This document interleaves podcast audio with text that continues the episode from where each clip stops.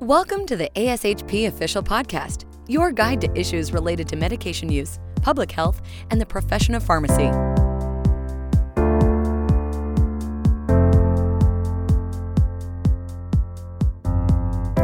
Welcome, everyone. I'm Vicki Basalyga, Director of the Clinical Specialists and Scientists section here at ASHP. And thanks for tuning in for this COVID 19 special edition episode. As we all know, COVID 19 has presented many clinical, operational, and educational challenges in the past year. With that in mind, ASHP is sharing insights and lessons learned presented by your peers from the 2020 mid-year clinical meeting so that you can incorporate these best practices into your own as we all do our part in caring for our patients. And now we are going to talk about coagulopathy and anticoagulation requirements in COVID 19 patients. So, coagulopathy in COVID 19 has been observed in 15 to 39% of patients who require mechanical ventilation. It's been shown that these patients develop acute PE and DVT. Some of our early studies suggested elevated D dimer was associated with an increased risk of mortality, and this hinted and suggested that there was some coagulation disorder being seen with COVID 19 patients. This suspicion was heightened further when some of the first autopsy results came back with some of the first COVID 19 patients, which demonstrated lots of fibrin thrombi and also extensive extracellular fibrin deposition in the tissues. The clinical utility of abnormal coagulation tests to predict a patient's risk for clotting, bleeding, and severity of illness really still needs to be determined, but it does seem like D dimer elevations and prolonged PTs are associated with a decreased survival and an increased need for critical care. We had talked about the pathophysiology of COVID 19 associated coagulopathy earlier in the presentation, and that viral shedding triggers a massive immune response, leading to cytokine storm, causing hyperinflammatory states and dysregulation of coagulation. This will then lead to thrombosis. But there are some other pathways as well. Viral shedding causes endothelial dysfunction and the release of von Willebrand factor, factor 8, fibrinogen, and this ultimately results in platelet activation and further leading to thrombosis. Additionally, alveolar fibrin exudate will increase D dimer and hypoxia, reduced fibrinolysis, endogenous anticoagulant reduction in natural anticoagulants, and the overexpression of tissue factor will also increase intravascular fibrin and D dimer. COVID 19 patients uh, tend to be at increased risk for thrombosis also because of the high circulating viral RNA loads. We understand now that this viral RNA leads to endotheliitis, and because there's widespread expression of ACE2 receptors within endothelial cells, this poses a risk for these patients. Another interesting point is that on autopsy, there's a higher degree of tissue damage seen than would be expected due to normal upregulation of the immune system. So patients with COVID 19 truly have a hyperinflammatory response. And there's also platelet dysfunction in this disease state as well. This makes a patient the perfect setup for developing thrombosis. Going back to Virchow's triad in COVID 19, we have endothelial dysfunction and altered blood flow in these critically ill patients. We now understand that there's vascular endotheliitis. And then we have platelet activation, viral RNA floating within the circulation, release of von Willebrand factor, factor 9, thrombin, and fibrin. In terms of characterizing the COVID 19 coagulopathy, it has been compared to that of disseminated intravascular coagulopathy, but there are some key features that I'd like to point out that are different. In COVID 19, these patients have increased fibrinogen levels, markedly increased D dimers, or the potential to have markedly increased D dimer levels, as well as increased antithrombin, and patients may have markedly elevated anticardiolipin antibodies and protein C. In one study of 206 patients presenting with consecutively to an institution with COVID 19, a retrospective analysis was done in survivors and non survivors, comparing different coagulation parameters and as well as white blood cell platelets and other parameters. What we found here is that in the survivors, they tended to have higher platelet counts, lower C reactive protein, lower interleukin 6 levels, but also had lower D dimer levels than the non survivors. When comparing patients who were in the intensive care unit versus the non ICU cohort, patients in the ICU again had dramatically increased interleukin 6. They tended to have lower platelet counts and also uh, increased factor 5, factor 8, and factor 10 compared to the other group in the non ICU patients. As such, the American Society of Hematology has um, sought to characterize COVID 19 associated coagulopathy. The most common coagulopathy pattern in hospitalized patients is the increase in fibrinogen and D dimer. There may be minimal prolongation of the PTT or PT, and most patients likely have some mild thrombocytopenia. However, patients with severe infection and multi organ failure often progress to overt DIC. And in these cases, we see decreased fibrinogens with extreme elevations of D dimer, prolongation of PTT and APTT and PT, and then there could be more moderate to severe thrombocytopenia, as evidenced by platelet counts less than 50,000. A multi-center cohort study of 400 hospitalized patients with COVID-19 uh, set out to characterize bleeding and thrombotic complications. The majority of these patients did receive standard VTE prophylaxis. And what they found is that there was radiologically confirmed VTEs in about 5% of patients, but this was higher, up to 7.6% of critically ill patients. The overall thrombotic complication rate was 9.5 for the entire cohort, and again, this was higher at 10.4% in the critically ill population. This critically ill population also had the higher D dimer, fibrinogen, CRP, ferritin, and procalcitonin. In general, major bleeding rates were about 4.8%. And again, these were higher in the critically ill patients. And this might be due to these patients also having lower platelet counts. So, in terms of thromboprophylaxis in COVID 19, it would seem, based on the evidence that we discussed so far, that all patients should receive thromboprophylaxis if their bleeding risk is low. In a retrospective analysis of 449 consecutive patients admitted, admitted to a center in Wuhan, China, they described that there was no mortality benefit with using heparinoid products versus not using heparinoid products in these patients with COVID 19. In general, 22% of these patients were receiving uh, low molecular weight heparin or unfractionated heparin for seven days or longer, and then the remaining patients were not on any prophylaxis. These regimens were, generally speaking, standard prophylaxis regimens. However, although there was no difference in 28 day mortality, they found that in the subset of patients with sepsis induced coagulopathy scores greater than or equal to four, there was a significant reduction in 28 day mortality if the patients were using heparinoid products for prophylaxis. And this was the same as well if the patient had D dimer greater than six times the upper limit of normal. They had a lower mortality if they were on some sort of prophylactic anticoagulation. I will highlight, though, that this study has some limitations. So, First, the authors utilized the terminology anticoagulation treatment throughout this paper, and this did create lots of confusion because it was interpreted as full dose therapeutic anticoagulation. But when you read the details, it was in fact that these patients were receiving standard prophylaxis. Additionally, this study may not be generalizable to a, United States population as it is pretty standard for all hospitalized patients with a low risk of bleeding to receive some sort of chemical DVT prophylaxis. So perhaps the marked reduction in mortality would not be generalizable to a, a population in the US because we are already administering standard prophylaxis to these patients. In terms of using full dose anticoagulation in COVID 19, there was an observational cohort study that evaluated the association between the use of in hospital anticoagulation and survival. This was a larger study of about 2,777 patients. 28% were receiving treatment dose anticoagulation during the hospital course, and of those, 14.2% required mechanical ventilation. So, although there was no difference in in hospital mortality for those that received anticoagulation versus no anticoagulation, the treatment dose patients were shown to be more likely to require invasive mechanical ventilation. And this might just be due to their severity, severity of illness and concomitant disease states uh, that they required high dose anti or full dose anticoagulation.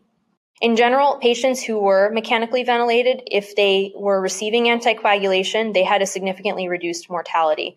And they this mortality was reduced further based on the duration of anticoagulation they received while in the hospital. So then we get back to patients who may not have a full indication for anticoagulation, but it seems as though patients with COVID 19 are at increased risk for thrombosis. So is it appropriate to use standard dose prophylaxis? One center, such as the Cleveland Clinic, has utilized the D dimer as well as point of care ultrasound to help determine what the most appropriate regimen would be for a patient. So in this scenario, patients with D dimers less than 3 micrograms per mil of fibrinogen equivalent units, they would get standard prophylaxis, and a D dimer would be measured every 48 hours to guide potential for upgrade of therapy. If the D dimer is greater than 3 microgram per mil of fibrinogen equivalent units, then a point of care ultrasound was performed. And if it was positive for VTE, that these patients obviously would just get therapeutic anticoagulation because we now have something that we can treat. But if the point of care ultrasound was negative or not available uh, and, or didn't show, you know, a, a blood clot, then these patients would receive high intensity prophylaxis. So this is an example of what the Cleveland Clinic did. They have their standard prophylaxis and high intensity prophylaxis regimens listed. And I just wanted to bring this to the attention of the group. Um, they have also some recommendations for what to do in renal failure, including the use of a higher dose unfractionated heparin. Um, regimen. And importantly, if there was confirmed VTE, then these patients just got full anticoagulation and they put a preference for the use of enoxaparin when able. But if their a patient has poor renal function or a tenuous course, they may uh, choose to use an IV unfractionated heparin instead. So, in general, the approach to VTE prophylaxis in COVID 19 based on the American Society of Hematology recommendation should be that all hospitalized patients uh, should receive low molecular weight heparin preferentially unless they have a high bleeding risk that outweighs the risk of thrombosis.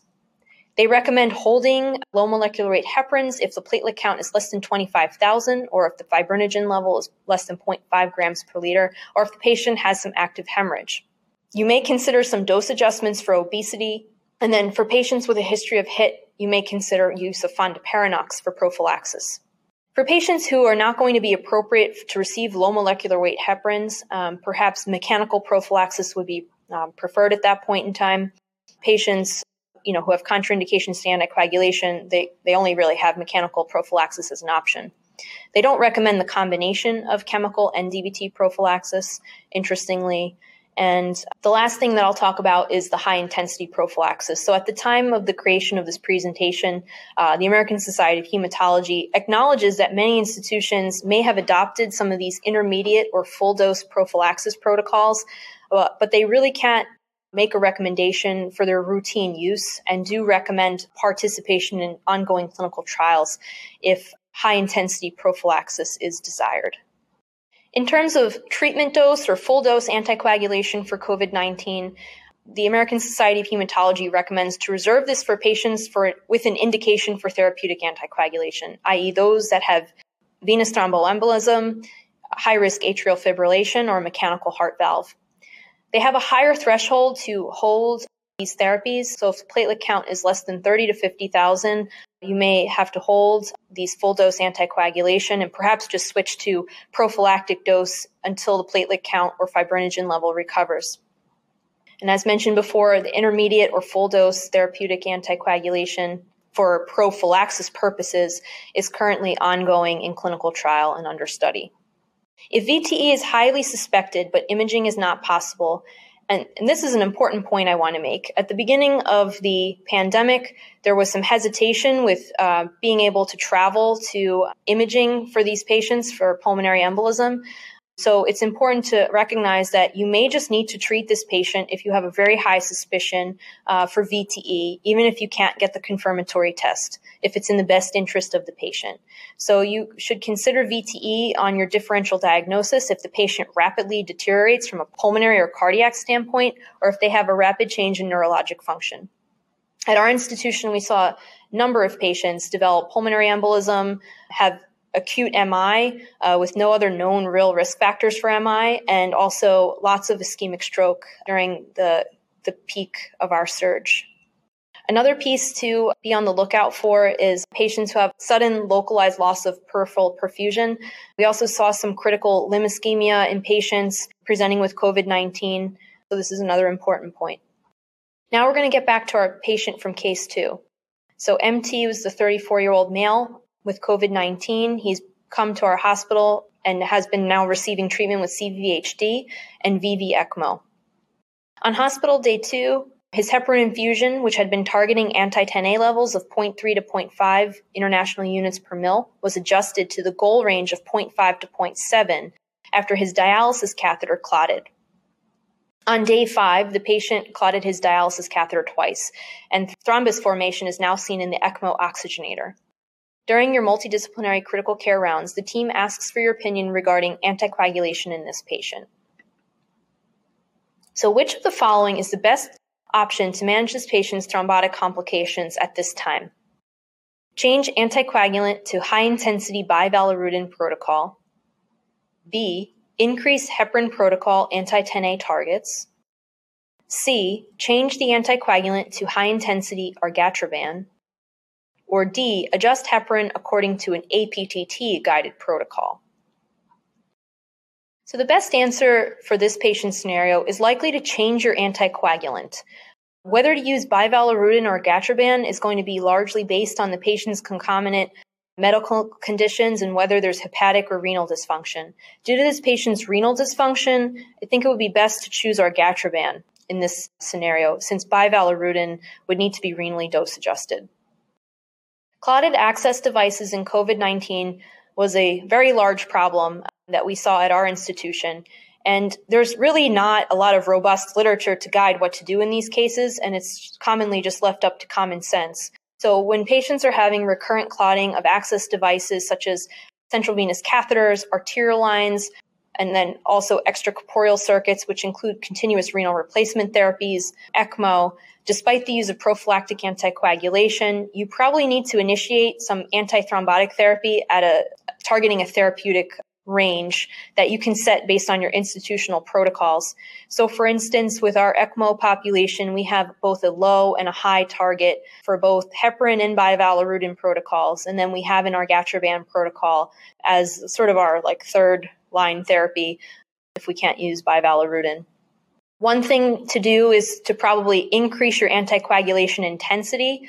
There's not really a proven benefit with this, but it's worth trialing before switching the patient over. So this patient that we just discussed, we went from a standard intensity, uh, excuse me, standard intensity protocol to a higher intensity protocol with heparin, and that was a very reasonable first step. But despite that, we're still seeing clotting. So at that point, it should be the patient should be switched to a different anticoagulant. In general, patients on standard intensity prophylaxis, if they continue to have clotting, you probably need to move them to intermediate intensity prophylaxis. If intermediate intensity prophylaxis still produces blood clots, then we probably need to upgrade that patient to some therapeutic intensity. And as we talked about, potentially switching anticoagulants depending on the situation. Ultimately, the patient's bleeding risk strongly needs to be considered when making a switch between agents or increasing the therapeutic goal. Now, as a critical care pharmacist, I never thought that I would be asked about extended post discharge thromboprophylaxis in our COVID 19 population, but as a wearer of many hats at this institution, uh, this did come up onto my radar throughout the pandemic. So I think it's important to think about, you know, what happens to the patient when they leave the ICU, and this is going to be extremely important for transitions of care. So, although extended thromboprophylaxis is not routinely recommended for patients with COVID 19, you may consider this in patients with other risk factors for developing VTE. And this high risk patient population may, may have some benefit on an individual patient basis from extended post discharge prophylaxis. This thromboprophylaxis may be given for up to 42 days. And the way that we would evaluate, you know, who's high risk is you can look at the modified Improve-It VTE score. And if it's greater than or equal to four, which the components of this score are on the right side of the panel here. So if the patient's had a previous VTE, that's like one of the highest risks, known thrombophilia, lower limb paralysis or paresis, history of cancer, ICU stay, complete immobilization for one day or longer, an age above 60, you know, some combination of these risk factors likely makes them high risk and may warrant the use of this extended prophylaxis. Additionally, patients with modified Improve-It VT score greater than or equal to two plus having an elevated D dimer greater than two times the upper limit of normal, uh, they may benefit from extended post discharge prophylaxis, as well as those age greater than 60 plus the D dimer greater than two times the upper limit of normal. For patients who are age 40 to 60 with a D dimer greater than two times the upper limit of normal and a previous VTE or cancer, again, this may be a very high risk population that you'd want to consider using extended prophylaxis in. Ultimately, you have to consider the patient's VTE risk factors at the time of discharge, as well as their risk for bleeding. You want to look at whether there's reduced mobility when deciding to initiate post discharge prophylaxis. The regimens that are likely have the most benefit, also derived from a non COVID 19 population, would be rivaroxaban 10 milligrams daily for up to 39 days, or betrixaban load and, and maintenance for up to 42 days. So, the key takeaways for coagulopathy and COVID 19 hospitalized patients with COVID 19 are at an increased risk of coagulopathy. D dimer and fibrinogen elevations, along with mild thrombocytopenia, are common. Patients with more severe disease will actually have more severe thrombocytopenia. All hospitalized patients should receive VTE prophylaxis. There should be a preference for low molecular weight heparin, but renal function and risk of bleeding should also weigh into this decision when selecting an agent. And ultimately, therapeutic dose anticoagulation should be reserved for patients with documented VTE. Consider VTE on your differential diagnosis if there's a rapid deterioration in pulmonary, cardiac, or neurologic function. And this is going to be a discussion with the treatment team in conjunction with pharmacy to help come up with the best anticoagulation regimen for that given patient. Thank you so much for listening and joining us today for this special edition podcast on COVID 19. Be sure to follow us at ASHP Official, wherever you listen to your podcasts, and be sure to check out our COVID 19 Resource Center at ashp.org backslash COVID 19 for the most up to date developments on COVID 19. Take care and thank you for all you do. Thank you for listening to ASHP Official, the voice of pharmacists advancing healthcare. Be sure to visit ashp.org forward slash podcast to discover more great episodes, access show notes, and download the episode transcript. If you loved the episode and want to hear more, be sure to subscribe, rate, or leave a review. Join us next time on ASHP Official.